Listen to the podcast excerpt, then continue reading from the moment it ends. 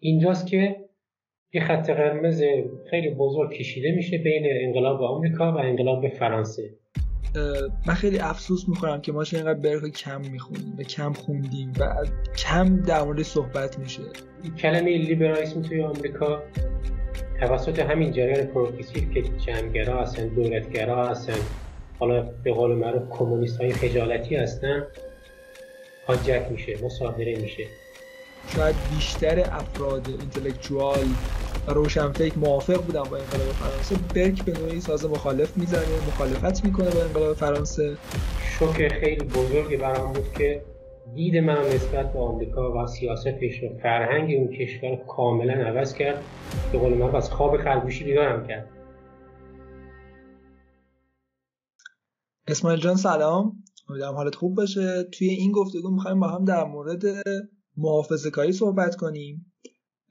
در مورد کتابی که ترجمه کردی با عنوان محافظه کاری آمریکایی می‌خوایم صحبت کنیم و موضوعات کتاب و موضوعات مرتبط با بحث محافظه کاری رو می‌خوایم مورد بحث و گفتگو با هم دیگه قرار بدیم. اول اگه موافقی معرفی از خودت داشته باش که اهل کجایی در چه رشته‌ای تحصیل کردی چیکار داری می‌کنی الان ترجمه کتاب و کار دیگه که انجام دادی و بگو و بعد با هم وارد بحث بشیم. سلام سلام عرض می‌کنم رضا جان به شما و مخاطبین محترم حالا چه اونایی که بعدا به صورت ضبط شده انشاءالله این ویدیو رو نگاه بکنن حالا چه به صورت ویدیو و چه به صورت صوت. ارزان حضور شما که همچنین که خودت معرفی کردی اسماعیل قروی هستم. حالا مترجم این کتاب محافظه کاری آمریکایی. متولد 69 هستم از استان گلستان شهرستان مرار تپه که حالا اون قسمت بیشتر با اسم ترکمن سهرا شناخته میشه توی ایران. و قبلا حالا راجع به رشته تحصیل مگه بخوام صحبت کنم قبلا یه لیسانس حقوق دارم. مدرکی به مون دادم گفته مدرک دانشگاه تهرانه. حالا مدرک دانشگاه تهران باشه یا نباشه حالا میگم چندان اهمیتی نداره. حالا با گذشت سالهایی که مثلا گذشته آخرین سال 92 من فارغ تحصیل حقوق از دانشگاه تهران شدم. بعد با کش و های فراوانی سر از رشته زبان انگلیسی در آوردیم. حالا این سری تو خود استان دارم تحصیل می‌کنم و این کتابایی هم که ترجمه کردیم حالا یه تجربه جالبی بود. حالا قرار توی همین گفتگو با هم داشته باشیم که چطور شد به این کتاب رو آوردن. مثلا پیش زمینه این که مثلا این کتاب های ترجمه کردن مثلا چی بود اینا که در ادامه با هم دربارش صحبت آره بحث محافظه کاری یه بحثیه که من به واسطه اینکه چند وقتی است در مورد آمریکا دارم می نویسم می خونم خب خیلی باهاش برخوردم و خیلی همش خوندم گاهی نوشتم. ولی تو فضایی که ما تو ایران زندگی می‌کنیم تعداد کتاب هایی که در مورد محافظه کاری وجود داره تا حتی مقالاتی که وجود داره تو این حوزه خب مشخصا خیلی کمه و آدم های کمی هستن که دقدقه درک اندیشه محافظه کاری رو دارن. چی شد که تو تصمیم گرفتی در مورد محافظه کاری یک کتاب ترجمه کنی؟ خدا راستیتش دلایل مختلفی رو من می‌تونم اینجا عنوان کنم. اگه بخوام خیلی عمیق وارد قضیه بشیم برمیگرده به دوران نوجوانی. مثلا من پای تلویزیون هم زیاد میشستم مثلا اخبار و اینا چون از کودکی از کودکی که از نوجوانی بخوایم در بگیم این علاقه به زبان انگلیسی تر من وجود داشت و اون موقع فقط چهار تا شبکه بود فکر کنم اون موقع دیجیتال مثلا نبود تو ایران به کل کشور. بعد این شبکه چهار یه اخبار انگلیسی زبانی هم داشت. یه موقع یه مفسرهایی از خود آمریکا مثلا دعوت می‌کردن. بعد یواش یواش که فهمیدن چی به چیه اینا که متوجه شدم حرفاشون چیه. برام جای سوال بود که یه آمریکایی توی شبکه چهار سیما داره علیه کشور خودش صحبت کنه یعنی میکوبه. بعدها مثلا علامت سوال خیلی بزرگی برام که چرا اینجوریه؟ چون تو مملکت ما آمریکا سیتیزی توی چون سقف خودشه دیگه. خیلی مثلا رواج داره و اینا بورس به قول معروف. همچین سوالا بعد موقعی که رئیس جمهورهای آمریکا عوض می‌شد یه حزبی جمهوری خواه حالا رئیس جمهور از حزب جمهوری خواه میومد یه عکس عملی داشت به سیاست خارجی نسبت به دیگر کشورها مخصوصا کشور خودمون ایران.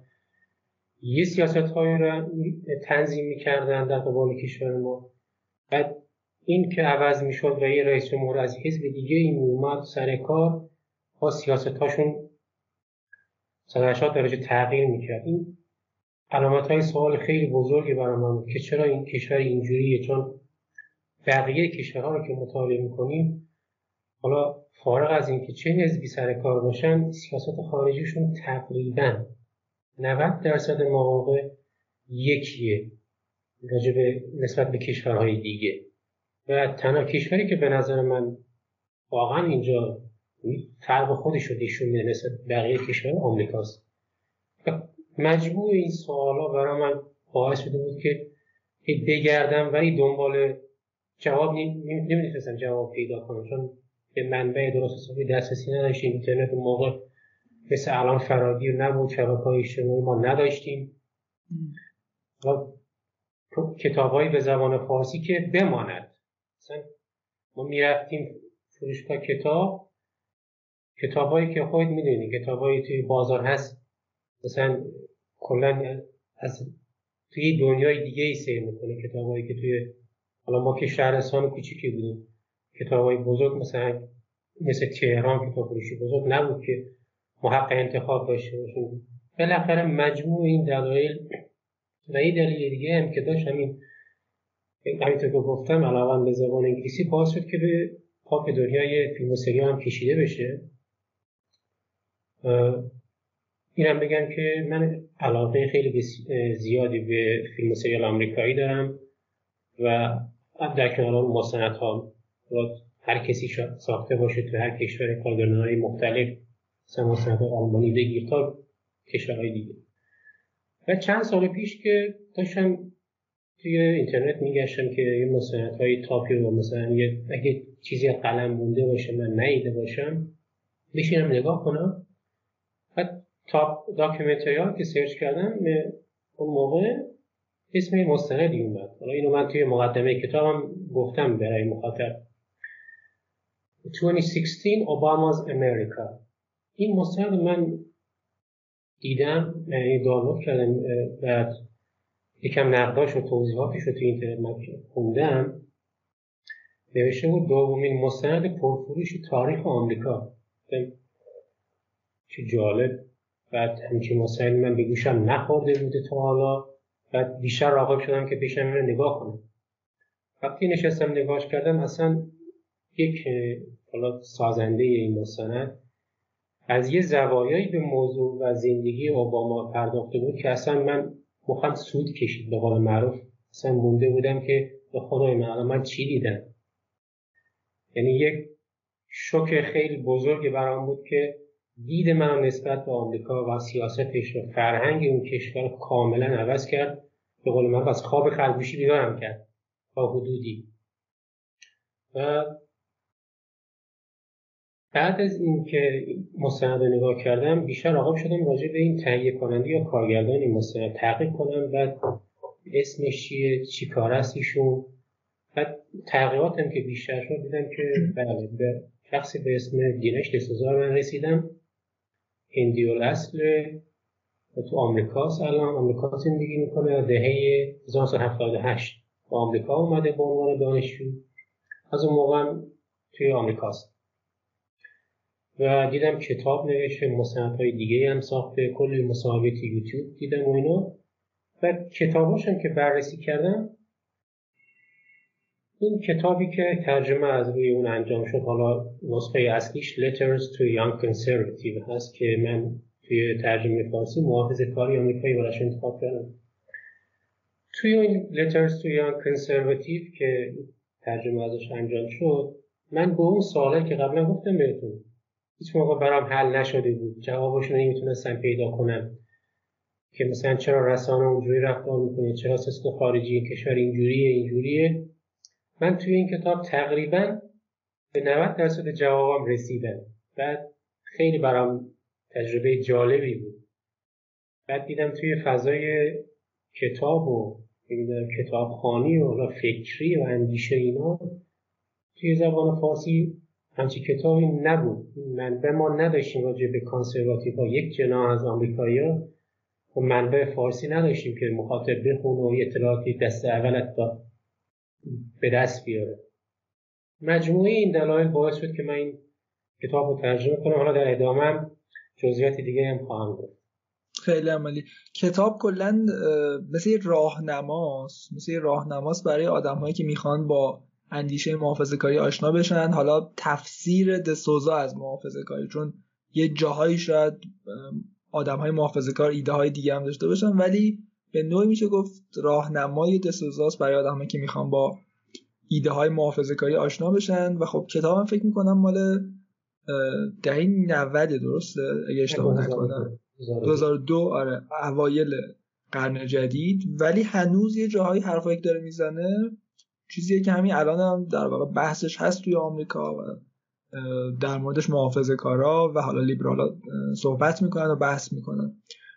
فکر می‌کنم با توجه به اینکه مفهوم محافظه کاری یه مفهوم خیلی کلیدیه توی کتاب خیلی خوب باشه که اصلا یکم با خود این مفهوم آشنا بشیم. چون شاید برای ما که توی ایران زندگی می‌کنیم و اندیشه غالب توی جامعه ما معمولا اندیشه های چپگرایی اسلامگرایی بوده نگرش محافظه کاری اصلا یه چیزیه که نشنیدیم نه می‌دونیم از کجا آمده شاید خوب باشه اصلا بدونیم خود این محافظه کاری چیه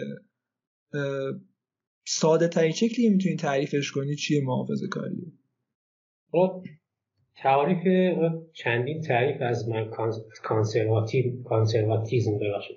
از کانسرواتیزم موجوده توی حالا چه اینترنت بگید تو مقالات تو کتاب ها ولی تعریفی که های دسوزا نویسنده کتاب از محافظ کاری داشته اینه که محافظ کاری یه سنتی داریم با یه مدرن خودش میگه محافظ کاری سنتی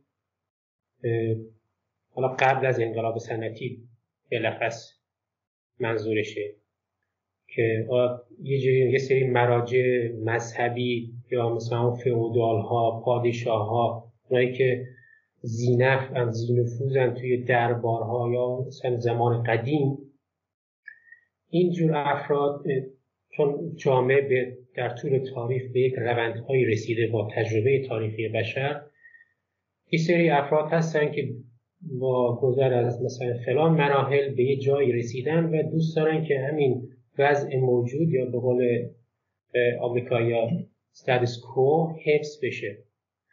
حالا چه از لحاظ قدرت بگیرید چه از لحاظ ثروت بگیرید و این, این سری افراد مخالف مثلا خودش که میگه میگه مخالف ورود علوم مدرنن و با علوم مدرن مشکل دارن. می‌خوان همون تفسیر مثلا تفسیر مذهبی از انجیل توسط مثلا پاپ انجام میشه یا کلیسای واتیکان انجام میشه.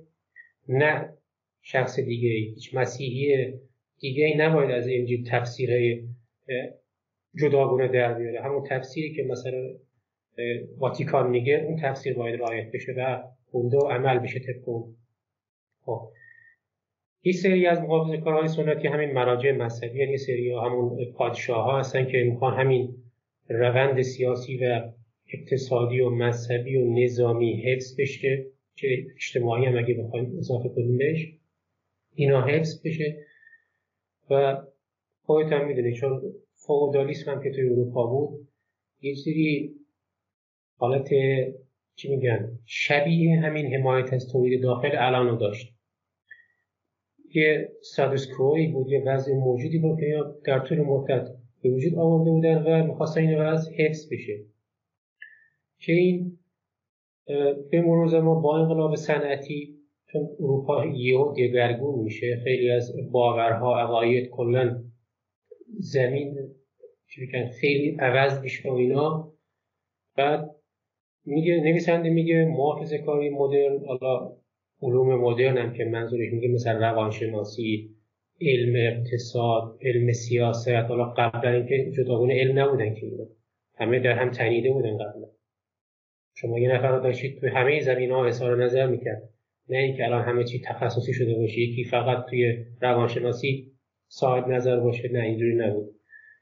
بعد یه چیزی هم که میگه میگه محافظه کاری مدرن دفاع از کاپیتالیسم نظام سرمایه داری میگه محافظه کاری حالا محافظه کاری آمریکایی حتی میگه محافظت از اصول انقلاب آمریکاست. تعریفی که خود دینشتی سوزا حالا از طبق پرسپکتیو یا دیدگاه یک مهاجر که توی آمریکا داره زندگی می‌کنه به این تعریف می‌رسه که محافظه کاری آمریکایی فقط اولندش که مدرنه میگه با محافظه کاری سنتی فرق داره بعدش هم میگه آمریکاییه.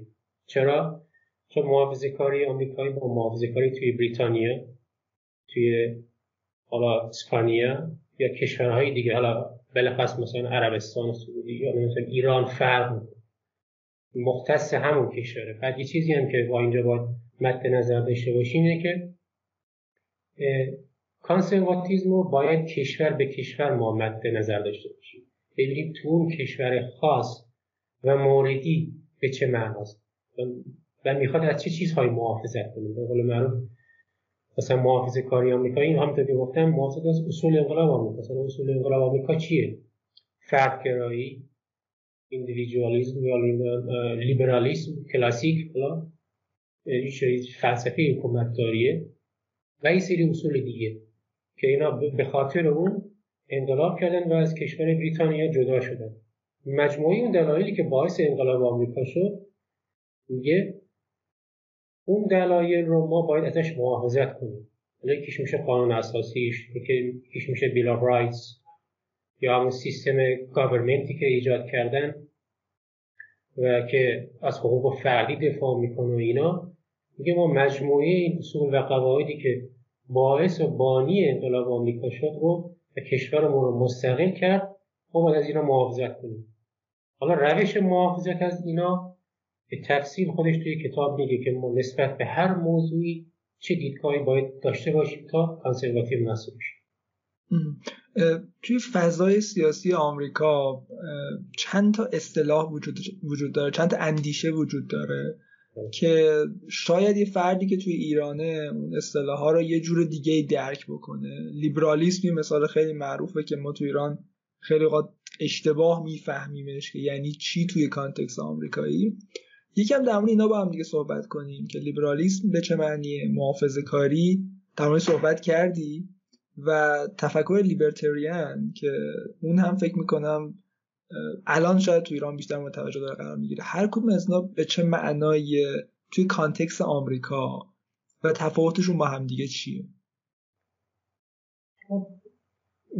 بحث لیبرالیسم رو ما باید یه تاریخچه باید بهش بزنیم که لیبرالیسم یعنی چی؟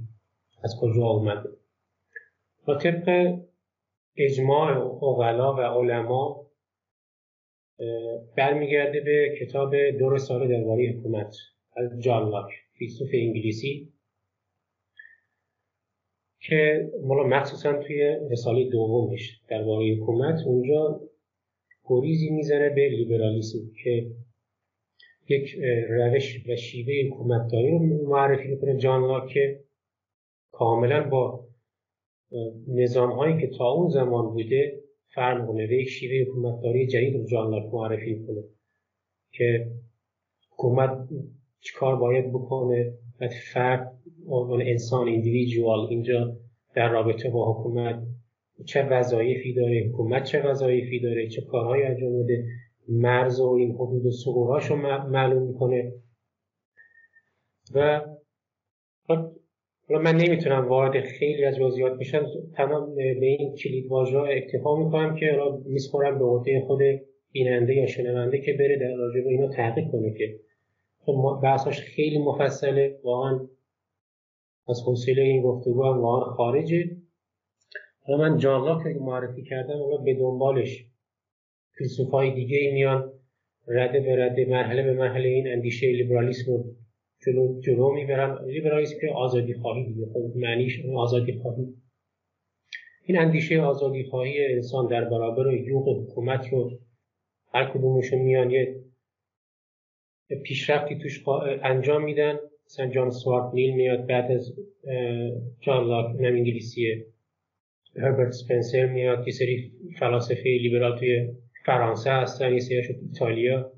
و من یه سری هاشون هم توی اسکاتلند حالا اسکاتلند که میگیم منظور اون آدم اسمیت هم می‌تونه بینشون باشه. با کتابی که ثروت مللی که نوشت حالا به پدر کاپیتالیسم معروفه. و اگر سیر تاریخی رو جلوتر بیایم لیبرالیسم موقعی که توی آمریکا میاد حالا اون موقع که استقلال آمریکا انجام میشه یعنی به وقوع پیوسته با انقلاب 1776 که انقلابیون آمریکا از انگلستان جدا میشن و کشور مستقل ایالات متحده آمریکا رو به وجود میارن. تا اون موقع 13 ایالت بوده. اون موقع اون لیبرالیسم که موقع بنیانگذاری آمریکا مد نظر پدران بنیانگذار آمریکا بود آن منظور لیبرالیسم کلاسیک بود لیبرالیسم جان لاکی تا با گذر زمان این اندیشه لیبرال با تاثیر نوشته های سوسیالیست ها و مخصوصا کارل مارکس توی قرن 19 حالا این گسترش پیدا می‌کنه توی اروپا و همچنین توی آمریکا.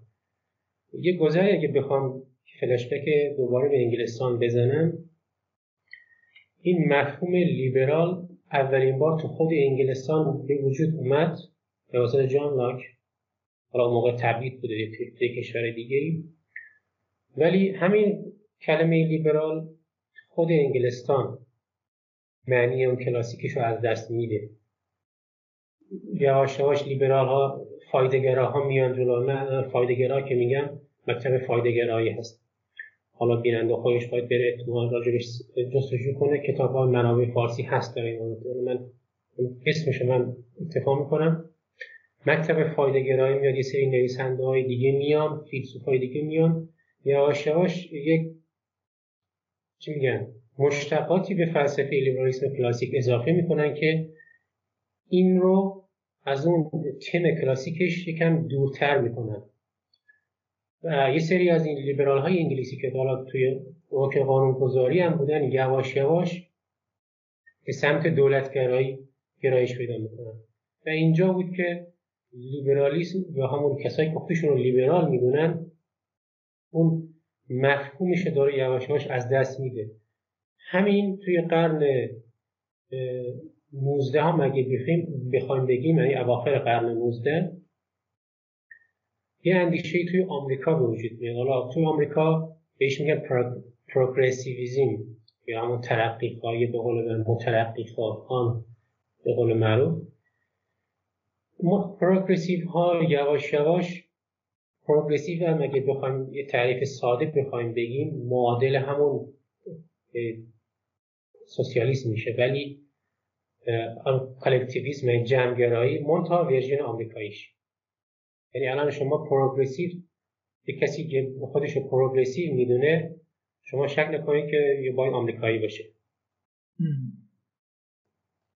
بعد یواش یواش که این اندیشه پروگرسیویزم توی آمریکا ریشه پیدا می‌کنه و رشد می‌کنه.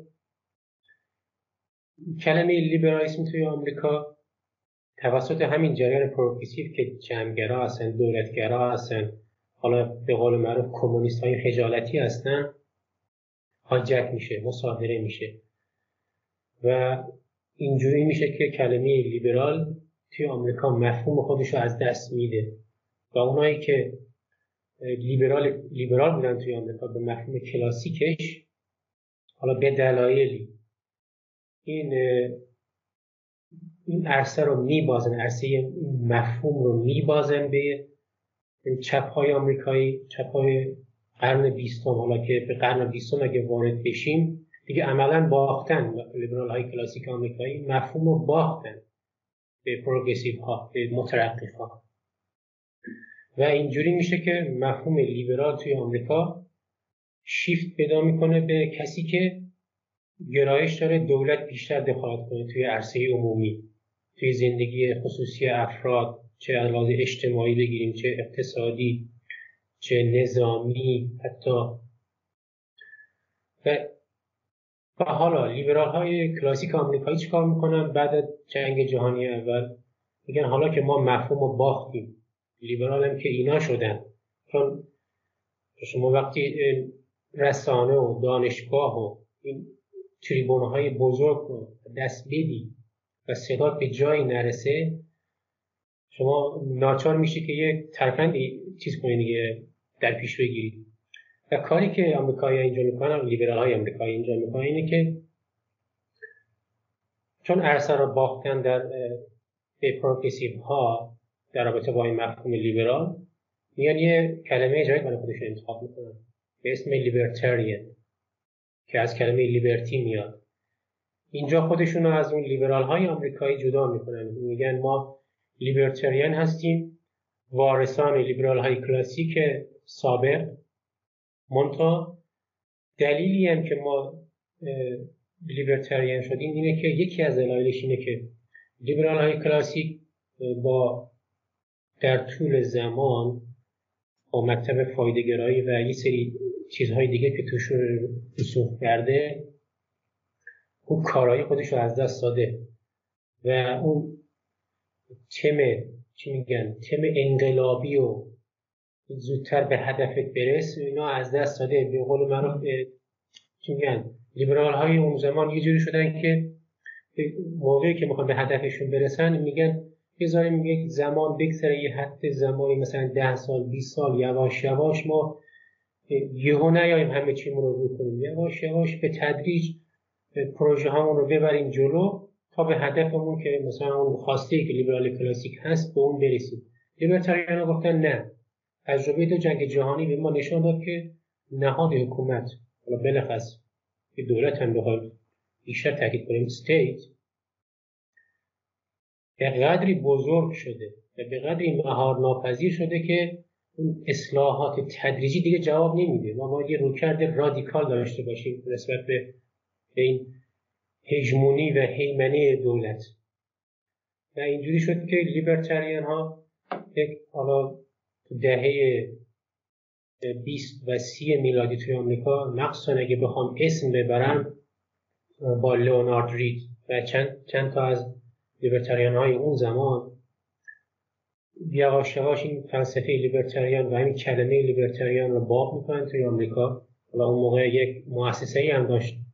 FEE الان هم هستش ولی برمیگرده به اون زمان. دهه سی و چهل اینا. با مجله فریمن شروع میشه بعد می‌رسه به FEE و لیبرتریان ها با این رسانه هاشون حالا اون موقع روزنامه بیشتر با بود دیگه روزنامه و رادیو. اینجوری میان توی فضای عمومی و یک رویکرد خیلی رادیکال نسبت به دولت رو تبلیغ می‌کنن که یواش یواش می‌رسه به متفکران بعدی. مخصوصا اگر بخوایم اسم ببریم به روتبارد می‌رسه که روتبارد یک کتابی داره به اسم Libertarian Manifesto for a New Liberty. این کتابیه که را من نویدشم بدم که یکی از دوستانم داره این کتاب رو ترجمه می‌کنه. آره. و ما خوشحال میشیم که این کتاب ترجمه بشه و خونده بشه و چون یک سری روکردهای بسیار رادیکال روتبارد و موقع خواننده می‌تونه بفهمه که اندیشه لیبرتریان یعنی چی. حالا یه راجع به همین تعریفی که من مثلا دارم میگم به شما اختلاف نظر خیلی زیاده. یه سری میگن نه لیبرتریان همون لیبرالیسم کلاسیکه. یه سری اینجوری میگن. میگن چون ما مفهوم لیبرال رو توی آمریکا از دست دادیم به خودمون داریم میگیم لیبرتریان. در صورتی که همون لیبرالیسم کلاسیکه. ولی من تو همون کتاب روزپارک که میخوندم به لیبرتریان منیفستو خود روزپارک به قدری رادیکال میشه به قدری تند میره یه جایی از کتاب میگه لیبرتریان نباید به اصلا به وجود state یا اصلا خود نهاد سرخن government اصلا نباید اعتقاد داشته باشه. و اینجاست که libertarian مساوی میشه با آنارشیسم حالا اندیشه که روتبارد مروج اونه کاپیتالیسمه و یه شاخه از libertarian حساب میشه توی کتاب های فلسفه سیاسی یا علوم سیاسی. تعریف ها گاهن می‌بینیم متناقضه و متفاوت برداشت ها یه سری یه چیزی میگن یه سری یه چیزی دیگه میگن.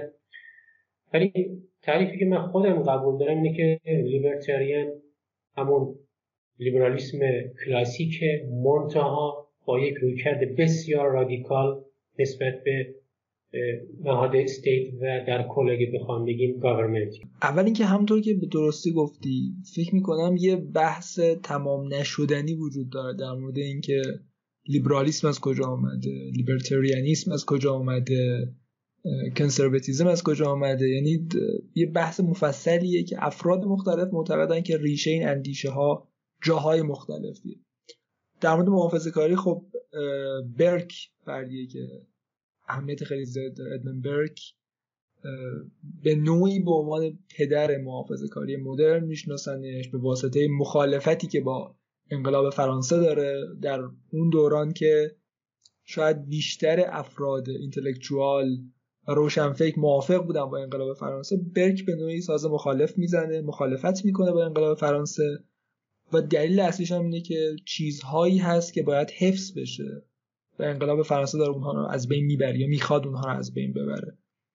و یه, یه تعریفی هم هست راسل کرک داره. کرک هم یه اندیشمند مهمی توی محافظه کاری تعریفی که کرک داره اینه که محافظه کاری حفظ کردن چیزهایی که برای ادامه تمدن بهش نیاز داریم حالا اون تمدن غربی مد نظرش تمدن آمریکایی مد نظرش.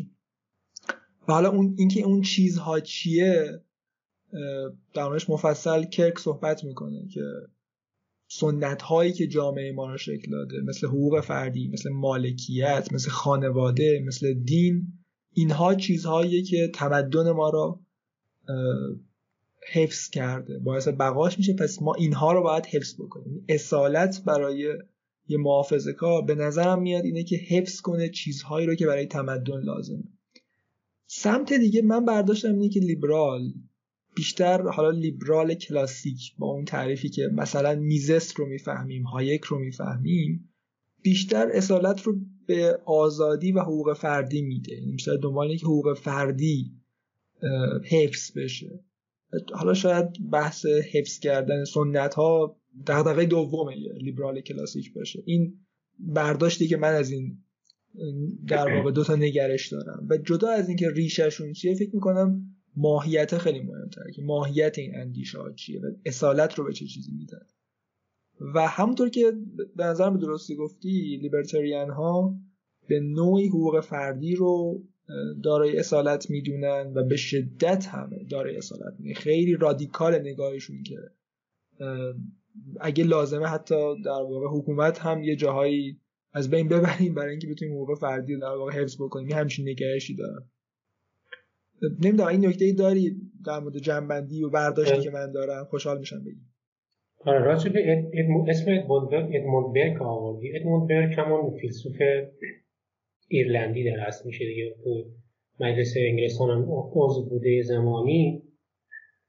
حالا طبق باز میگم طبق اجماع علما علمای خود اروپایی و آمریکایی. یه بحثی که راجع به فلسفه سیاسی میشه رو سیاسی میشه. همه متفق که ادموند برک با اون کتاب کتابی که راجع به انقلاب فرانسه نیسه میگه پدر محافظه کاری مدرن. و این جالب اینه که ادموند برک مخالف روندی میشه که توی انقلاب فرانسه اتفاق میفته که می‌خواد همه چی رو شاخم بزنه کلا به قول تو گذشته رو کلا بندازه تو سطح زباله. و یه چیز جدید بکنه درسته که انقلابیون فرانسوی رو یه عدهشون از انقلاب آمریکا هم تاثیر گرفتن ولی مسیری که میرن یه مسیر کاملا متفاوت میشه. هم همین خود همین ادموند برگ از انقلاب آمریکا دفاع می‌کنه. در مقام در صورتی که خودش یه بریتانیایی بوده و اتفاقا دولت مدارم بوده. و ایشون از انقلاب آمریکا دفاع می‌کنه ولی مخالف صد درصد انقلاب فرانسه است. چون میگه انقلاب فرانسه چون انسان ها میگن در طول قرنها حالا هزارها با تجربه تاریخیشون به یک تمدنی رسیدن و با تجربهشون به یک سبک زندگی به یک اصول رسیدن که میگن آه ما هزار سال اینجوری فعالیت کردیم. و زندگیمون رو اینطوری پیش بردیم. پس این روندی که داریم میریم درسته. به سعادت انسان می‌رسه. ختم میشه. حالا چه دنیوی چه اخروی اگه هر کی اعتقاد داشته باشه. میگن ما این سنت ها رو با هزاران جنگ و خونریزی و هزاران مشکلات و گرفتاری و نزاع اینا به دست آوردیم. این ثمره که الان دستمونه یه چیز ارزشمندی این تجربه بشری. ما بهتره که اینا رو حفظ کنیم. اگه واقعا به زندگیمون کمک می‌کنه به سعادتمون کمک می‌کنه. حالا چه مذهب باشه چه اخلاقیات باشه چه سبک حکومت داری باشه. و انقلاب فرانسه اومده بود کلا همه چی رو سیستم پادشاهی کلا باید نابود بشه. ما باید سیستم جمهوری برپا کنیم مثل آمریکا. حالا اشتباهی که فرانسوی ها می‌کنن اینو من تو کتاب دوم هم گفتم. درسته که از لیبرال های آمریکایی یا حتی پدران بنیانگذار آمریکایی مثل توماس جفرسون به قول تو الهام می‌گیرن. خیلی هاشون انقلابین فرانسوی. ولی تمرکز انقلاب آمریکا روی خود آزادی بود. آزادی از نقیوق حکومت از ظلم حکومت بریتانیا حکومت پادشاهی بریتانیا. و می‌خواستن اونجوری که خودشون می‌خوان زندگی کنن آزادی فردی داشته باشن قدرت تصمیم گیری توی زندگی خودشون داشته باشن. قدرت تصمیم گیری از کجا میاد؟ از استقلال مالی شما میاد. شما وقتی استقلال مالی نداشته باشید نصف درآمدت یا بیشتر از نصف درآمدت برای باج و خراج و مالیات بره شما اولا نمی‌تونید برای زندگی خود تصمیم بگیرید پس رکن اقتصادی توی زندگی خیلی تاثیر مهمی داره.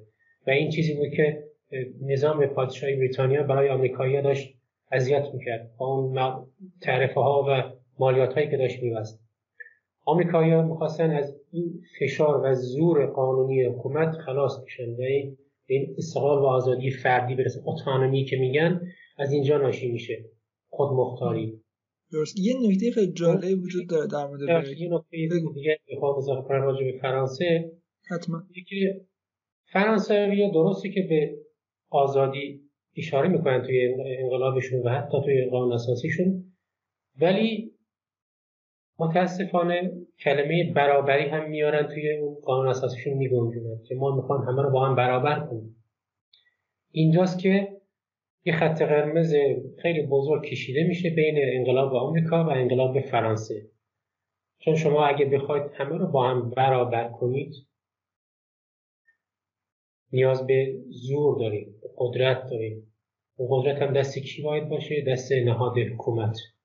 به مجری اون دولت قوه مجریه و وقتی شما می‌خواید به زور قانون شهروندان یک کشور یا همه فرانسویان رو می‌خواید با هم برابر کنید اینجاش اینجاست که شما مسیر رو اشتباه میرید و به همون لیبرالیسمی که به آزادی و خواهی که مثلا میگید اعتقاد دارید همینجا نقض میشه. در خود از اصل اول چی میگن؟ از خشت اول با کج نهر یه تاسرعیا همینجوری کج میره. انقلاب فرانسه با همین اشتباه مهلکی که انجام داد باعث شد که اشتباهشون رو بدن و چه خونریزی هایی که بعد از انقلاب فرانسه به وجود اومد چقدر نظام ها عوض شد انقلاب پشت انقلاب. و یکی از دلایل بیثباتی فرانسه که ادمون که اتفاقا توی کتابش بهش اشاره می‌کنه همینه که اینا اشتباه فهمیدن که آزادی کجاست مرز آزادی کجاست.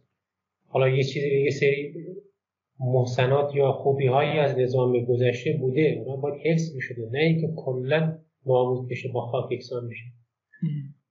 درست.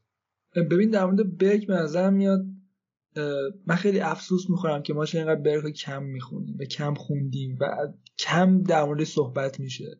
چون از میاد خیلی نگرشی که برک داره ارزشمنده. خیلی خیلی چیزها برای یاد گرفتن داره.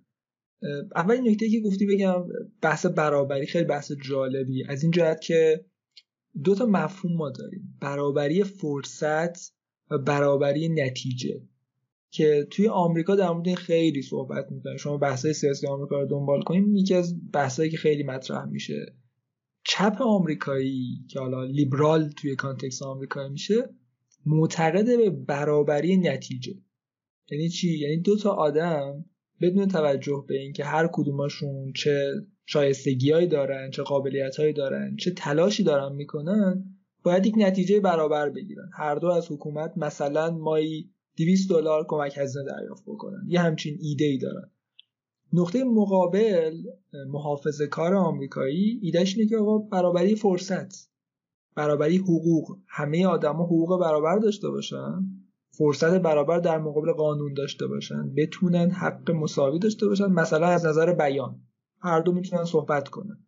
ولی اینکه حالا چه فردی به چه نتیجه می‌رسه کاملا به انتخاب فردی بستگی داره. و این این نکته خیلی جالبیه که بهش اشاره کردی. در مورد فرانسه انقلاب فرانسه ایده به نظرم برابری نتیجه بوده که همه داراییشون مثلا برابر باشه. یه نکته دیگه در مورد برگ گفتی اینم برای من جالب در صحبت کنیم. انقلاب فرانسه و انقلاب آمریکا اینا خیلی در مورد صحبت میشه که چرا برگ با یک انقلاب موافق با یک انقلاب موافق نیست. تا حدی برمیگرده به اینکه ما انقلاب آمریکا رو خیلی درست درک نکردیم. اتفاقی که توی انقلاب آمریکا میفته اینه که برای حدود یک قرن پارلمان بریتانیا به مستعمرات آمریکایی مستعمرات بریتانیا در قاره آمریکا اجازه میده با یک حد بالایی از خودمختاری خودشون رو اداره بکنن. هیچ خبری از مالیات نیست اولا در طول 100 سال برای مستعمرات آمریکایی. در فکر می‌کنم 17 60 63 64 برای اولین بار بعد از یک قرن پارلمان بریتانیا به خاطر مشکلات جنگ هفت ساله تصمیم می‌گیره مالیات وضع بکنه. یعنی اون رویه‌ای که همیشه وجود داشته رو به چالش می‌کشه با یک اقدام به نوع انقلابی. پس اتفاقی که میفته اینه که آمریکایی‌ها به دنبال انقلاب کردن نبودن. اولا پارلمان بریتانیا داشته انقلاب می‌کرده. برای همین برک از لحاظ اصولی همچنان معتقده که به جای انقلاب بهتره به مرور به دنبال تغییر باشیم. این به اون اصلی که بهش اعتقاد داره اینجا هم پایبنده. در مورد فرانسه اما همچین چیزی نیست. فرانسه اتفاقی که داره میفته کاملا بحث اینه که همه چیز رو از بین ببریم. انقلابی هم تو که درستی گفتی پادشاهی دین همه بنیان های جامعه رو می‌خوام به طور کامل از بین ببرم. در مورد یه موضوع دیگه می‌خوام با هم دیگه صحبت بکنیم. توی کتاب چند تا تاپیک هست که نظرم خیلی جالبش رو بردازیم یه فصلی داره در مورد اینکه مشکل از حکومته که کلا توی نگرش محافظه کارها همیشه مسئله اینه که تا جایی که می‌تونیم حکومت رو محدود کنیم حکومت کوچیک داشته باشیم. منظور از مشکل از حکومت چیه و چه عقیده ای دارن محافظه کارها در مورد حکومت؟ واسش این یک موضوعی که حالا درسته توی کتاب ها یا مثلا مصاحبه که ما میشنویم یا می‌بینیم اندیشمندان محافظه کار که صاحب نظر اونایی که پابلیک فیگر هستن توی آمریکا همیشه میگن معروفترینشون رونالد ریگان بودی با اون جملش government is not the solution. Government is the problem. میگه راه دولت نیست یا همون حکومت نیست. بلکه موزل خود دولت یا خود حکومته این به این دلیله که برمیگرده به اون فلسفه لیبرالیسم کلاسیک که میگه حکومت حالا متشکل از انسان هاست دیگه درسته؟ و انسان ها فرشته نیستن و ممکنه خطاهایی انجام بدن. حالا توی حوزه فردی من یه اشتباه می‌کنم تاوانش رو خودم احتمالا میدم. یا نهایت اگه خیلی مثلا اشتباهم بزرگ بود تا شما مثلا خود خانواده هم نهایت تاثیر بذاره. می‌دونید دامنش فراگیر نیست. ولی وقتی شما یک مرجع حکومتی یا مرجع دولتی اختیار رو میدی و با اون چون حالا فرض می‌گیریم در با یک موضوع اقتصادی این مرجع حکومتی می‌خواد تصمیم بگیره. ولی چون نسبت به موضوع تسلط کامل نداره این یک. و دو چون در تسلط کافی نداشت خب؟ ممکن میشه ممکنه یه تصمیم بگیره که باعث میشه اشتباه در بیاد. حساب کتابایی که کرده محاسباتش کلا اشتباه از در بیاد چوبشو کل کشور می‌کنه کل شهروندان یک مملکت می‌کنه و اینجا چون میگه بعد مسئولیت پذیریشون هم طبق تجربه تاریخی که ما داشتیم یک بروکرات دولتی یک کارمند دولتی یک مسئول دولتی وقتی یک اشتباهی رو انجام میده خیلی کم پیش میاد که گردن بگیره. و همه چی رو تقصیر به این و اون میندازه. فلان و پیسا رو این من نبودم یکی دیگه بود و حکومت دولت های قبلی باعث شدن که این اتفاق بیفته رسیده به من تاثیرش نشون داره خودش داره نشون میده اینا.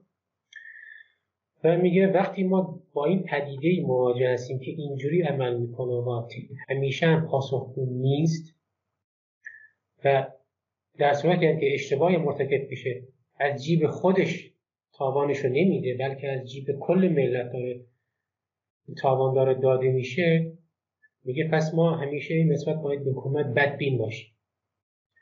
و میگه چون هر کاری حکومت انجام میده در 99 درصد مواقع کار خراب می‌کنه. این دید منفی نسبت به اعمال حکومتی که میگن ما اختیارات بیش از حد به حکومت ندیم. بهتره به خود فرد بسپاریم این انتخابات و تصمیم گیری توی زندگی در سطوح مختلف که می‌تونه تصمیمات نسبت بهش انجام داده بشه. این بدبینی نسبت به حکومت توی اندیشه بنیانگذاران آمریکا خیلی پررنگه. و فکر می‌کنم برای ما به عنوان ایرانی ها به عنوان افرادی که توی جامعه بودن که حکومت معمولا اتفاقا خیلی بهش اعتماد شده شاید یکم عجیب باشه که اینقدر بدبینی نسبت به حکومت از کجا میاد. و توی نگرش بنیانگذاران آمریکا تجربه گرایی که برک داره خیلی پررنگه. که حکومت های مختلف در طول تاریخ یونان روم آلمان خیلی جا رو مطالعه می‌کردن بنیانگذاران آمریکا. حکومت های مختلف در طول تاریخ زمانی که بهشون قدرت نامحدود داده شده چه تبعات وحشتناکی وجود اومده. در نتیجه limited government limited state حکومت محدودی که کنترل میشه به شکل مختلف برای بنیانگذاران آمریکا خیلی اهمیت داره و عملا برای محافظه کاران هم این نوع حکومت پذیرفته شده است. یه نکته دیگه که توی کتاب هست منظرم جالب در صحبت بکنیم قانون اساسی زنده است و حالا در مورد قانون اساسی آمریکا تفسیرهای مختلفی وجود داره. منظور چی از قانون اساسی زنده؟ این یکم با هم صحبت کنیم اگه موافقی بله قانون اساسی زنده را اتفاقا همین جناح چپ آمریکا به قول معروف آب کرد. چون جناح راست کمی محافظ کاران آمریکایی حساب میشن میگه خب این کانسرواتیو ها توی آمریکا راست حساب میشن که از پلتفرم حزب جمهوری خواه ریپابلیکان ریپابلیکن پارتی برای مقاصد سیاسیشون استفاده می‌کنن. در نقطه مقابل حزب دموکرات رو ما داریم که الان در حال حاضر شده معمن دولتگرایان. چپ ها مخصوصا اگه بخوایم بگیم دولتگرایان راست ها هم تا حدودی میشه گفت دولتگرا هستن. حالا من اینجا نمی‌خوام زیاد راجع به نقد جریان محافظ کاری وارد بشم چون اگه بخوام نقد کنم بحث خیلی زیاده. من سعی می‌کنم این گفتگو بیشتر راجع به توصیف این پدیده پیش بریم که اون چیزی که خودشون دارن میگن ما داریم به مخاطب منتقل می‌کنیم اگه بخوایم نقدش کنیم حرف زیاده واسه گفتن می‌تونیم یه قسمت دیگه فقط در مورد نقدشون صحبت کنیم. چون اونجا واقعا خیلی بحث به تو می‌تونه وجود داشته باشه. آره آره. اگه بخوایم نقدشون کنیم همین حرفایی که می‌زنن کلی جای نقد داره. همین چیزایی که مثلا ایندیویدوالیسم یا فردگرایی که میگن ما اعتقاد داریم خیلی جواب میشه گفت نه اینجا اینجا شما باید راحت شما داره زیر پا می‌ذارین اصول فردگرایی رو. حالا این قانون اساسی زندن یا قانون اساسی نوشته یا مکتوب؟ حالا دو کلمه ما داریم توی این هست کانسرواتیف های محافظ کاران آمریکایی بیشتر به اون متن و روح قانون اساسی اعتقاد دارن که توی همون انجمن قانون اساسی آمریکا نوشته شده. 1789 بود درسته؟ یا بله 1789 1789 آره 1789 اجرایی شد قانون اساسی. 1787 نوشته شد. حالا با اون بیل آف رایتس یا اون منشور حقوق و حالا constitution یا قانون اساسی conservative میگن اون متن و روح و منظور نویسندگان قانون اساسی ما باید طبق همون پیش بریم. اون موقع منظور از این کلمات طبق نظر جفرسون یا بقیه نویسندگان قانون اساسی چی بوده؟ ما باید طبق اون عمل کنیم.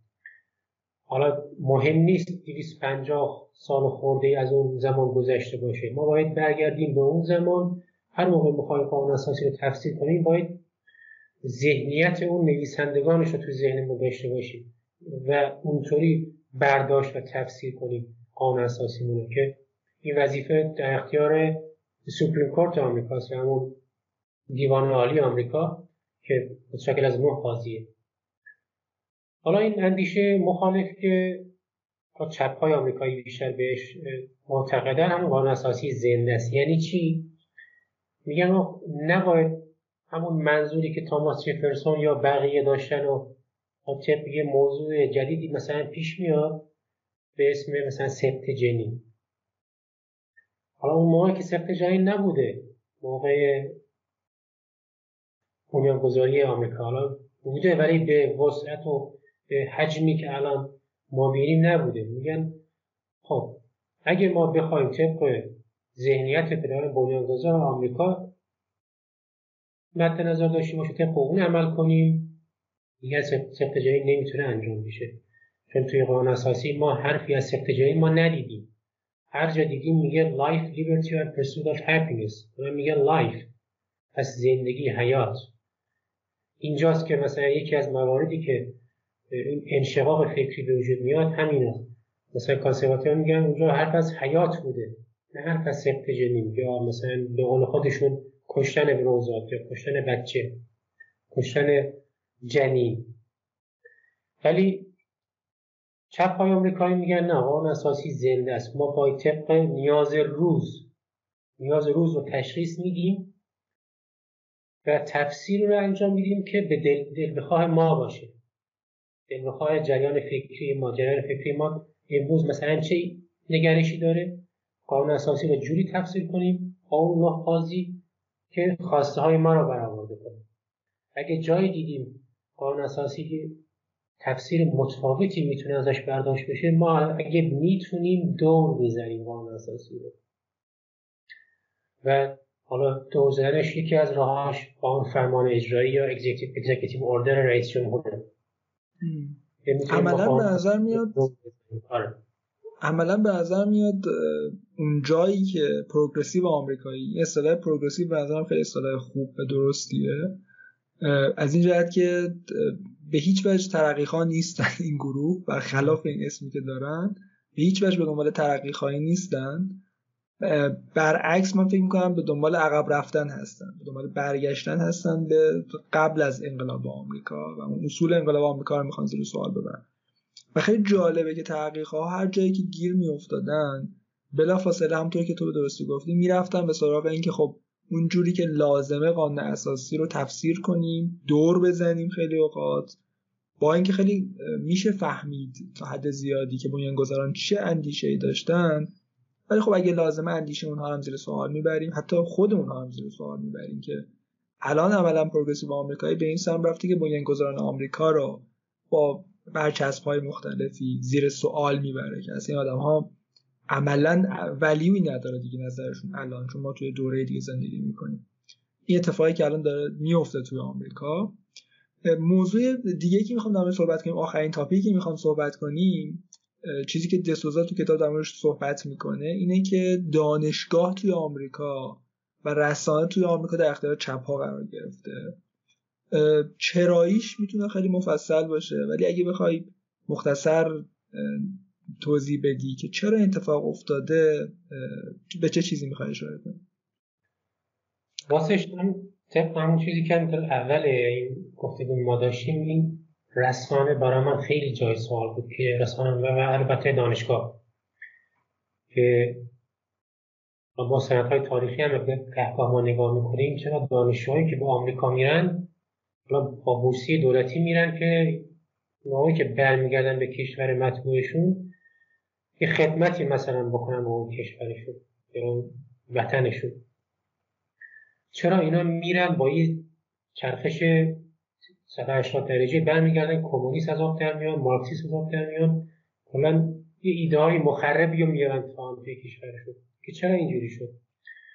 به نظر من اندیشه پروگرسیویزم یا همون ترقی خواهی توی آمریکا که از دقیق بخوایم بگیم از نیمه های قرن نوزدهم توی آمریکا پا می‌گیره با از اندیش های مارکس و دیگر سوسیالیست ها مخصوصا سوسیالیست های فرانسوی همسال شارل فوریو و دیگران. و این پروگرسیویزم به مرور که میاد جلو چون توی آمریکا اون روح یاقیگری یا همون آزادی خواهی رادیکال توی قرن 19 هم, هم بودش.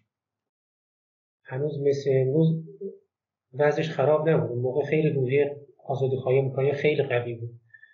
و جایی که این پروگرسیو ها می‌تونستن موفق بشن اینه که یک جاهایی برن و یک نسلی رو تربیت کنن که به مرور این روحیه آزادی خواهی آمریکایی و کلا این foundation یا بنیان آمریکایی رو از بیخ بخشکونن و همونطور که خودت هم می‌دونی مهمترین جایی که می‌تونی نسل آینده رو تربیت کنی مدرسه و دانشگاه. و البته رسانه.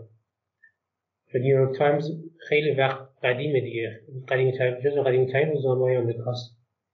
progressive ها از همون اول اندیشه progressivism از همون اول تو نیویورک تایمز بوده. و اینو یواش یواش این progressive ها نفوذ می‌کنن توی رسانه توی دانشگاه مدارس و یک نسلی رو تربیت می‌کنن که دولتگرا باشه مارکسیست باشه کمونیست بشه. حالا بعدا که جنگ سردم که پیش میاد خود می‌دونید احتمال تاریخ آمریکا رو خوندی چه قشقرقی پا میشه تو دوره مکارتی که کلی کمونیست ها رو می‌گیرن می‌گیرن رسانه و حتی گاورمنت آمریکا پر از جاسوس های شوروی سابق بوده کمونیست های آمریکایی. و اینا چون رسانه و دانشگاه رو قبضه می‌کنن و خود نویسنده میگه. چپ ها وقتی رسانه و دانشگاه رو قبضه کردن یواش یواش گروه فشار ایجاد می‌کنن با لابی و فشار. اساتید لیبرال و کانسرواتیو رو بیرون می‌کنن از دانشگاه.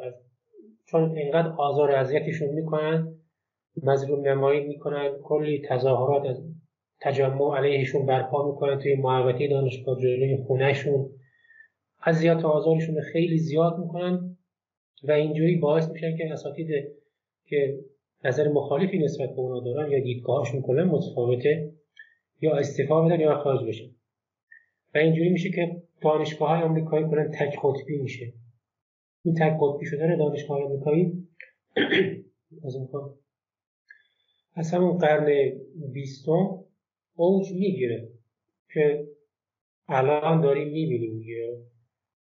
الان دیگه واقعا دیگه به حد انفجار رسید دانشگاه آمریکایی که دانشگاه های معروف آمریکایی چه هاروارد بگیریم ییل بگیریم پرینستون و کلی دانشگاه دیگه عملا شدن مرکز شستشوی مغزی دانشجویان. و اخیرا یه مصاحبه می‌دیدم از یک پناهنده کره جنوبی توی آمریکا به اسم یان می پارک. ایشون یه نقل قول خیلی جالبی ازشون شنیدم. گفتش که حالا من که از کره شمالی فرار کردم اومدم آمریکا بعد رفتم دانشگاه کلمبیا. بعد خیلی اتفاقی و خیلی جالب بود برام که توی دانشگاه کلمبیا همون شستشوی مغزی روی دانشجو داره پیاده میشه که توی کشور کره شمالی داره انجام میشه. گفت از این حجم از شستشوی مغزی و indoctrination من اصلا شوکه شدم که توی آمریکا چه خبره. و اینجاست که کتابایی می نویسه علیه این فضای دانشگاهی. و این حجمه و رخنه که چپهای آمریکایی به دانشگاه و رسانه داشتن باعث میشه که عملا این رسانه و دانشگاه کلا از عملکرد و کارکرد خودش کلا خارج بشه و یه جوری به مرکز شستشوی مغزی تبدیل بشه که مدرکش هم ارزش خاصی نداره. دروسی که اونجا تدریس میشه مثل دروس عمومی خودمونه که اینجا به دانشگاه دروس عمومی ما چه دروسی داریم؟ همین دروس رو با ورژن کمونیسم رو توی دانشگاه آمریکایی می‌تونید داشته باشه حالا تو هر رشته این خواد باشه. خیلی جالبه که دانشگاه های آمریکایی که همچین نگرش رو دارن تشویق می‌کنن خیلی هاشون دارن بودجه از دولت فدرال آمریکا می‌گیرن. یعنی دانشگاهی که داره بودجه می‌گیره از دولت از قدرت بیشتر دولت از نگرش دولتگرا داره حمایت می‌کنه و رسانه های آمریکایی هم یه همچین وضعیتی دارن. بعضیاشون مثل NPR رسانه هایی هستن که از دولت فدرال دارن بودجه می‌گیرن نگرش عملا در سوسیالیسم و کمونیسم رو دارن تشویق می‌کنن و وضعیت واقعا عجیبی شده. ولی یه در واقع کورسوی امیدی هم وجود داره. اون همین که در مورد رسانه ها چون من خیلی اخبار آمریکا و رسانه آمریکا دنبال می‌کنم اون همین که خیلی رسانه های مستقل زیاد شده توی آمریکا. پادکست ها توی یوتیوب توی توییتر جاهای مختلف افراد مستقل دارن کار رسانه‌ای انجام میدن توی آمریکا. و بعضی اوقات من مثلا این کانال یوتیوب رو نگاه می‌کنم که تعداد بازدیدایی که می‌خوره از یه رسانه بزرگ آمریکایی بیشتر شده. مثلا از CNN از NBC این فرد مستقل داره بازدید بیشتری می‌خوره بیشتر داره مورد توجه قرار می‌گیره. حالا پادکست اونایی که الان پادکست هستن جو روگن احتمالا جز معروف تریناست بن شپیرو جز معروف تریناست که در واقع تاکر تاکر کارسن جز معروف تریناست که خیلی مورد توجه قرار گرفتن اخیرا. و حتی در واقع اسپیس هایی که ایلان ماسک می‌ذاره با آدم های مختلف بیشتر مورد توجه قرار می‌گیره. تو برنامه های ساعت های در واقع اصلی رسانه های بزرگ آمریکایی و عملا ما توی دوره هستیم که شاید داریم یک تحول تو رسانه رو تجربه می‌کنیم. به یه سمت دیگه میره رسانه کنیم خیلی خوشحال شدم از گفتگو باهات اگه نکته پایانی در مورد کتاب دارید خیلی خوشحال میشم بگی. اگه چیزی مونده که به نظر جالب در مورد صحبت کنیم. حالا راجع به کتاب اگه حرف دیگه یه داشته باشم اگه بخوام نکته دیگه به کتاب اضافه کنم اینه که چون این فعلا این تنها منبع معتبر اگه بخوام بگیم راجع اندیشه کانسرواتیزم یا محافظه کاری توی آمریکا هست اگه بخوام منابع بیشتری به دوستانی معرفی کنم که زبان انگلیسیشون به نسبت خوبه و می‌تونن کتاب زبان اصلی مطالعه کنن یه سری کتاب من مد نظر دارم خود اتفاقا معرفی می‌کنه توی فصل پایانی نسخه انگلیسی کتاب. من اینا رو عمدن توی ترجمه فارسی نیاوردم چون این کتاب توی سال 2002 نوشته شده و ممکنه نظر نویسنده در, در الان مثلا سال 2023 شاید فرق کنه. یه سری کتاب ها رو مثلا حذف کنه یه سری کتاب ها رو اضافه کنه.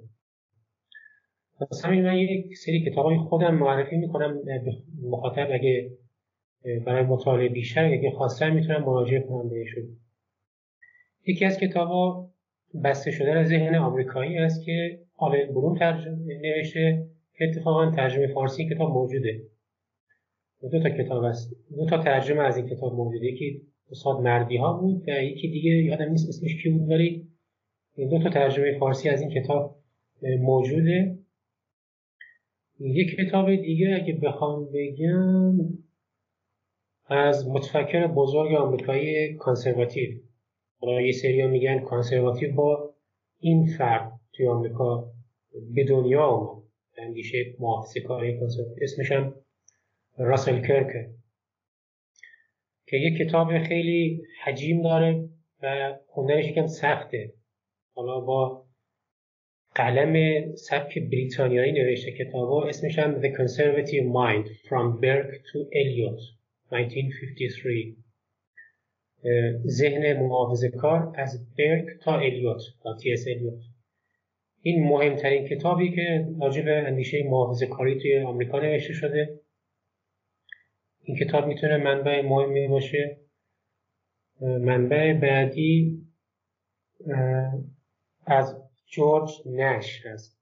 The Conservative Intellectual Movement in America since 1945 جنبش فکری کانسرواتیو یا محافظه کار در آمریکا از 1945 کتاب یک کتاب خیلی خوبیه برای آشنایی با اندیشه محافظه کاری و یک کتاب دیگه از لیو شتراس Natural Right and History حقوق طبیعی و تاریخ. یه کتاب مهمیه ولی یکم خوندنش سخته. قلم لو شتراوس یکم سخته. اینم کتاب مهمیه. جدا از اون یک شخص دیگه رو بخوام معرفی کنم. ویلیام اف باکلی جونیور. اینم از فکران بزرگ محافظه کار یک کتاب مهمی هم داره. God and Man at Yale. The Superstitions of Academic Freedom. خدا و انسان در ییل یعنی همون دانشگاه ییل منظورشه. و اینجا ویلیام باکلی جونیور مثلا دانشگاه ییل رو با خاک یکسان می‌کنه با اون اندیشه کانسرواتیوی که میگه خدا در ییل مرده. که اتفاقا همین بحث دانشگاهی و رسانه و اینا خیلی توش مطرح میشه که کس کتاب خیلی مهم میشه محافظه کاریه و یک کتاب دیگه هم از راسل کرک موجود صفحاتش هم کمتره. به اسم راسل کرکس Concise Guide to Conservatism. این هم خود راسل کرک نوشته کتاب به نسبت کم حجمتر از اون کتاب قبلی که بهتون معرفی کردم. این کتابایی که معرفی کردم برای آشنایی ویژه با اندیشه محافظه کاری خیلی مناسبه. حالا یک محافظه کارها یه سری خصایصی دارن خب اگه بخوان یا برای جنبندی بخوام من عرض کنم اسم برای بیننده. حالا اگه اینا که کتابایی که معرفی کردن بیشتر تا قرن بیستم نوشته شده و دوران دوران جنگ سرد. تا یه کتاب دیگه هم هست وجدان محافظه کار The Conscience of Conservative. Conservative از یادم از سناتور بری گولدواتر فکر کنم. اگه اشتباه نکنم. ایشون هم یکی از متفکران بزرگ محافظه کاری که سناتور آمریکایی هم بودن تو قرن بیستم. وجدان محافظه کاری ایشون کتاب خیلی مهمی اگه کتاب کم حجمیه مثلا اگه بخوایم بخونیم کتاب سبک و راحتیه. خصایص محافظه کارا توی اون زمان ضد کمونیست بودنشونه. خیلی مهمه چون توی این کتاباشون خیلی شما خواهید خوند که مخالفت شدیدشون با کمونیسم. در زمان جنگ سرد به چشم میاد. مخالفتشون با سوسیالیسم. طرفداری از کاپیتالیسم. حالا میگن ما ایندیویدوالیسم ایندیویدوالیست هستیم یا فردگرا هستیم ولی سرش مناقشه هست بین کانسرواتیو ها و لیبرال ها یا به تعبیر لیبرتاریان ها که میگن نه کانسرواتیو ها فردگرا نیستن جمعگرا هم در بعضی موضوعات. و خانواده خیلی اهمیت میدن. میگن خانواده یک بستریه که شما می‌تونید توی یه ایندیویدوالی با این مشخصه ها به جامعه عرضه کنید. برای همین نهاد خانواده رو خیلی مهم می‌دونن به مذهب خیلی اهمیت میدن. حالا مذهب خدا خیلی اعتقاد دارن مسیحی ها مسیحی کاتولیک یا پروتستان هم بخوایم حساب کنیم. اینا رو خیلی مهم می‌دونن مخالفت با سبت جنین دارن کلا این کانسرواتیو ها حالا اخیرا بخوایم بروزش رو مطرح کنیم. موج جدیدی که توی بین conservative ها به وجود اومده بعد از روی کار آمدن دونالد ترامپ یه انشقاقی توی حزب جمهوری خواه حتی بین خود conservative ها برا انداخته که conservative ها یه زمانی طرفدار کاپیتالیسم بودن ولی الان دارن اجرایی به protectionism می‌رسن به حمایت از تولید داخل. چون ترامپ می‌گفت ما می‌خوایم از شغل های آمریکایی محافظت کنیم. چجوری؟ با بستن تعرفه ها تعرفه وقتی شما میبندی دیگه عملا پروتکشنیسم دیگه حمایت از تولید داخل میشه. و اینجاست که شما عملا مخالف نظام بازار آزاد سرمایه داری میشید. این یه سری مباحثی وجود آورده که بین خودشون هم بحثه که یه سری از محافظه کار کلا دونالد ترامپ و جریان فکری که ایشون با خودش به همراه آورد کلا قبول ندارن. به اسم لیبر ترامپر ها معروفن و کلا میگن ترامپ اومد و کلا اندیشه کانسرواتیسم رو داره نابود می‌کنه. چون فرد محوری و اتوریتریان اقتدارگرایی رو داره پیشه می‌کنه و می‌خواد از نهاد و قدرت دولت به نفع خودش استفاده کنه و به نفع طرفداراش استفاده کنه. و این در تضاد با اندیشه لیبرال کلاسیکیه که بعضی از کار بهش اعتقاد کنن در سیاسی که ما میگن ما باید دولت رو محدود کنیم. Government باید limited باشه limited government. نه اینکه ما از ابزار و قدرت دولت استفاده کنیم به نفع خودمون. و اگه این کار رو کنیم فردا روزی ما این جعبه پاندورایی رو باز می‌کنیم که بعدا نمی‌تونیم ببندیمش. و همین الانه که خود چپ ها دارن از همین جعبه پاندورایی که کانسرواتیو ها در زمان جنگ سرد باز کردن علیه کمونیست ها دارن علیه خودشون دارن می‌بینن که استفاده میشه. درسته. ببین در مورد بحث ترامپ و حالا فری ترید بحث تعرفه ها بحث ارتباط با چین خیلی میشه صحبت کرد خیلی جای صحبت داره. یه اتفاقی که از زمانی که ترامپ وارد سیاست شده افتاده برداشت منه از شرایط سیاسی آمریکا اینه که به نوعی انگار آدم هایی که قبلا روبروی هم بودن کنار هم قرار گرفتن و یک سری اعتلاف های جدیدی شکل گرفته. منظورم چیه؟ یه زمانی جمهوری خواه دموکرات بودن خیلی در واقع بر اساس یه شاخص های مشخصی بود و خیلی مشخص بود چه فردی جمهوری خواه چه فردی دموکراته. الان اتفاقی که افتاده اینه که بعضی اوقات واقعا مشخص نیست که الان اندیشه سیاسی افراد چیه. خیلی اوقات جمهوری خواه در واقع به این سمت دارن میرن. برخلاف اینکه قبلا اینطوری نبودن به این سمت میرن که مخالف جنگن معمولا حزب جمهوری خواه عراق افغانستان حامی جنگ بود. الان نگاه می‌کنیم حدود 80 درصد. ببخشید. حدود 80 درصد رای دهنده جمهوری خواه بر اساس یه نظرسنجی مخالف جنگن تو الان با یه حزب جمهوری خواه متفاوت روبرو هستی که رای دهندگانش با جنگ مخالفن. به دنبال اینن که دولت کوچیکتر بشه و عملا آدم های جدیدی دارن حزب جمهوری خواه شکل حزب دموکرات هم همینطور. حزب دموکرات تا مدت ها اینا حامی حق بیان بودن.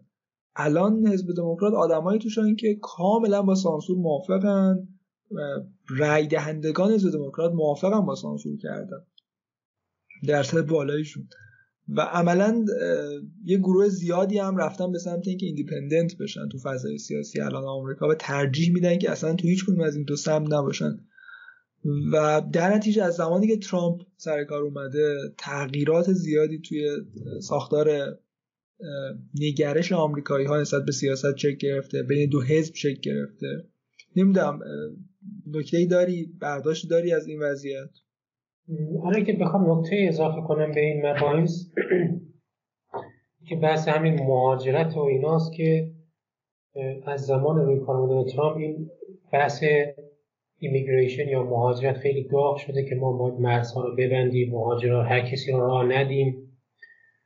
و میگه تمدن آمریکایی رو باید حفظ کنیم چون چون مگه ما conservative مگه نیستیم مگه ما محافظه کار نیستیم. ما باید از تمدن آمریکایی حفاظت کنیم. و میگن اینو این کار رو ما باید با قدرت قانونی انجام بدیم. قدرت قانونی هم یعنی چی؟ یعنی بازور دولت. میگه چون ما در عرصه فرهنگ و کالچر ما کلا اثر باختیم. الان هالیوود کلا هالیوود رسانه های بزرگ تریبون های بزرگ دسته ضد آمریکایی هاست.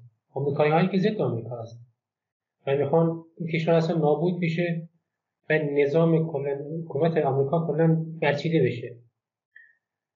و این بحث این مهاجرت هایی که اومده و ترکیب جمعیتی رو عوض کرده کلا بدبین مهاجرا. نسبت به جنگ, جنگ هایی که اشاره کردی حالا خودشون که میگن این جنگ هایی که از زمان قدیم بوده یا از قرن بیستم اگه بخوایم حداقل شروع کنیم و جنگ ویتنام و کره و اون زمان و برسیم به جنگ عراق و افغانستان و اینا میگن اون جنگ ها رو نیوکان ها به وجود آورده. نیوکان ها چیه؟ نو, نو کنسروتیو یه شاخه از یهودیایی بودن که سابقه که توی حزب دموکرات بودن. ولی بعدها یواش یواش به حزب جمهوری خواه گرایش پیدا کردن و اینا عملا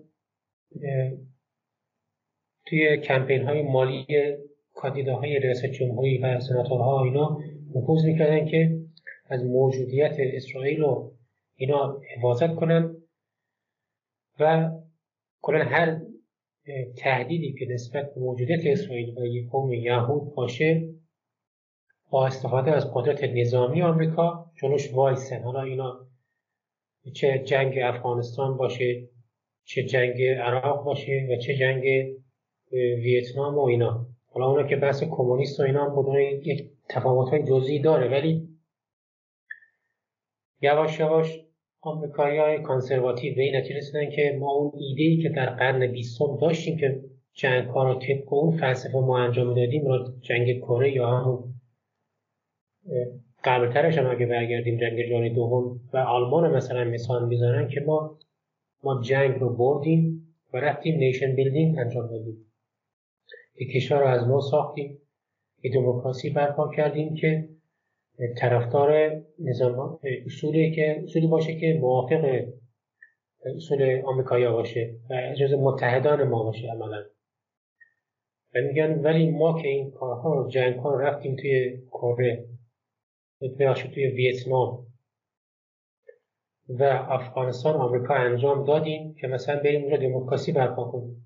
مثل کشور خودمون باشه. انتخابات آزاد رسانه آزاد آزادی های فردی گسترش پیدا کنه تجارت آزاد کپیتالیسم و اینا. اونجا ایجاد بشه ولی دیدیم نه. جواب نداده این جنگ. کلا اون چیزی که ما براش رفته بودیم اونجا محقق نشد. و در عوض کلی جنازه آمریکایی دستمون بود که دیگه به این نتیجه رسیدن که مجموع جنگ عراق افغانستان باعث شد که با اون تعداد کشته های زیادش باعث شد که آمریکایی یک دید مخصوصا آمریکایی کانسرواتیو یک دید خیلی منفی نسبت به جنگ داشته باشن که میگن که این جنگ هایی که ما انجام دادیم رفتیم اونجا قدر ما رو ندونستن. ما رفتیم اونجا کشو دادیم که دموکراسی برپا بشه. ولی دیدیم که نه. مردمی که اونجا هستن قدر ما رو نمی‌دونن. برای همین ما کلا دیگه جنگ نمیریم. بذار خودشون هر کار دوست داشتن انجام بدن. ما اینقدر مشکلات توی کشور خودمون داریم که همین رو بتونیم بهشون برسیم و حلشون کنیم از سر اونم زیادیه. و ما دیگه نمی‌خوایم پول مالیات خودمون مالیاتی که بابتش سخت کار کردیم و دولت داره از جیبه برمی داره بابت جنگ های بیهوده ای مصرف میشه که دیگه هیچ نفعی هم برای ما نداره. من آمریکایی مثلا نداره بنابراین کلا به کمپین کلا ضد جنگ پیوستن مخصوصا محافظ کارها. بعد از روی کار ترامپ این دیگه خیلی پررنگ شده. هستن الان بین محافظ کارهای قدیمی تر که کمی تفاوت فکری دارن با همین ترامپیست ها که اونا اتفاقا هنوز هم که هنوزه موافق جنگ کردن با کشورهایی هستن که آمریکا رو تهدید می‌کنن. ولی مشاهداتی که من دارم توی رسانه ها و تبیین افکار عمومی آمریکا می‌بینم و مطالعه می‌کنم میرم که درصد خیلی زیادی از آمریکایی ها دیگه ضد جنگ شدن. و یکی از اصولی که قبلا محافظ کار آمریکایی داشتن که موافق جنگ بودن اینجا ختم دقیقا جالبه برای من که بین نمی‌دونم مناظرهای جمهوری خواهرها دیدی یا نه این چند وقت مناظر انتخاباتی ها؟ بین کاندیداهای انتخاباتی غیر از ویوک فکر می‌کنم بقیه کاندیداها تا حد زیادی موافق بودن با اینکه آمریکا توی اوکراین همچنان میلیاردها دلار خرج بکنه. ولی رای دهنده های جمهوری خواه اکثرا مخالف بودن با این خرج کردن توی اوکراین. وقتی توی آمریکا این همه در واقع مشکلات مختلف وجود داره مثل بحران immigration یا مهاجرت که تو بهش اشاره کردی. ممنونم ازت. برای وقتی گذاشتی خیلی لذت بردم از گفتگو باهات امیدوارم بتونیم توی فرصت دیگه بازم با هم صحبت کنیم به نوعی سعی کردیم تا جایی که میشه به موضوعات مختلف بپردازیم ولی حالا شاید توی time دیگه بتونیم عمیق‌تر بشیم روی هر کدوم از این موضوعات و بیشتر با هم صحبت کنیم. اگه نکته پایانی داری خیلی خوشحال میشم بگی. نه دیگه رضا جان ممنونم از فرصتی که بهم دادی. تا این گفتگو رو با هم داشته باشیم. حالا سعی کردم من توی این گفتگو یک گریزهای خلاصه بار بزنم و یک سرنخهایی به بیننده بدم که خودش بره بیشتر مطالعه کنه. چون هر موضوعی بخوای باز کنی خیلی بحث توشه و کلی نظر موافق و مخالف توش هست. راجع به همین جنگ هم بخوای صحبت کنی. که چرا الان اینجوری شده کلی حرف و حدیث هست. در کل خوشحال شدم از صحبت باهات و امیدوارم که بینندگان عزیزت از این گفتگو لذت ببرن و ممنون از دعوتت و امیدوارم که از این گفتگو بازم با هم داشته باشیم متشکرم. و فقط نکته بگم تو غیر از کتاب محافظه کاری آمریکایی یه کتاب دیگه هم ترجمه کردی. جستارهایی درباره لیبرالیسم کلاسیکه اگه درست بگم. عملا کتاب از اندیشه های باستیاس باستیا که اون کتاب هم کلا نحوه تهیه کتابات چطوریه؟ این هم توضیح بده. نسخه انگلیسی رو منظورته؟ نه نسخه فارسی کتاب رو بخوان ترجمه بکنن. کدوم انتشارات آنلاین بخوان بگیرن کجا بهتره. جفتشون هم که توی نشر سالس چاپ شده. حالا فعلا که من توی سایت هایی که به صورت آنلاین می‌ذارن مخصوصا فیدیبو و اینا فعلا که اونجا در دسترس نیست ولی فقط نسخه کاغذیش موجوده از در نشر ثالث چاپ شده.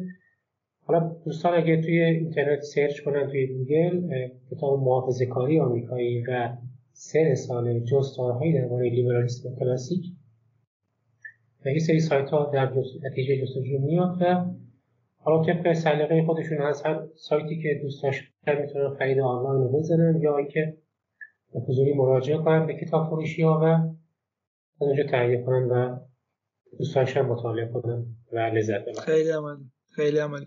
الان هم مشغول ترجمه کتابی هستی یا چطوری اوضاع؟ راستش رو بخواید کتاب در دست ترجمه دارم ولی به حال معروف تنبلی میاد که کم بهش سر بزنم بعد از کاری کتابا دلتنگمون شده ولی ما دیرافتون کردیم ما سر نمی‌زنیم بهشون. یکیش در حد یه ویرایش نیاز داره و یه سری ترجمه جدید که بهش باید اضافه کنم.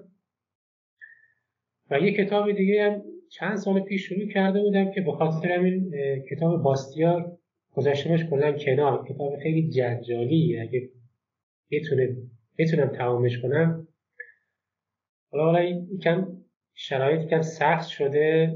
وقت آزاد خیلی کمتر شده به نسبت قبل ولی سعی می‌کنم که چند سال آینده به مرور کتاب های جدید داشته باشم. کتاب های مهم چاپ کنم که واقعا به درد خواننده بخوره. تو این وضعیتی که ما الان توش هستیم یک حسوی امیدی باشه برای قشر کتاب کنیم خیلی عمالی من اسم می‌کنم ما واقعا نیاز داریم به اینکه بیشتر در مورد اندیشه هایی که کمتر شنیدیمشون مثل محافظ کاری مثل لیبرالیسم کلاسیک بخونیم و یاد بگیریم.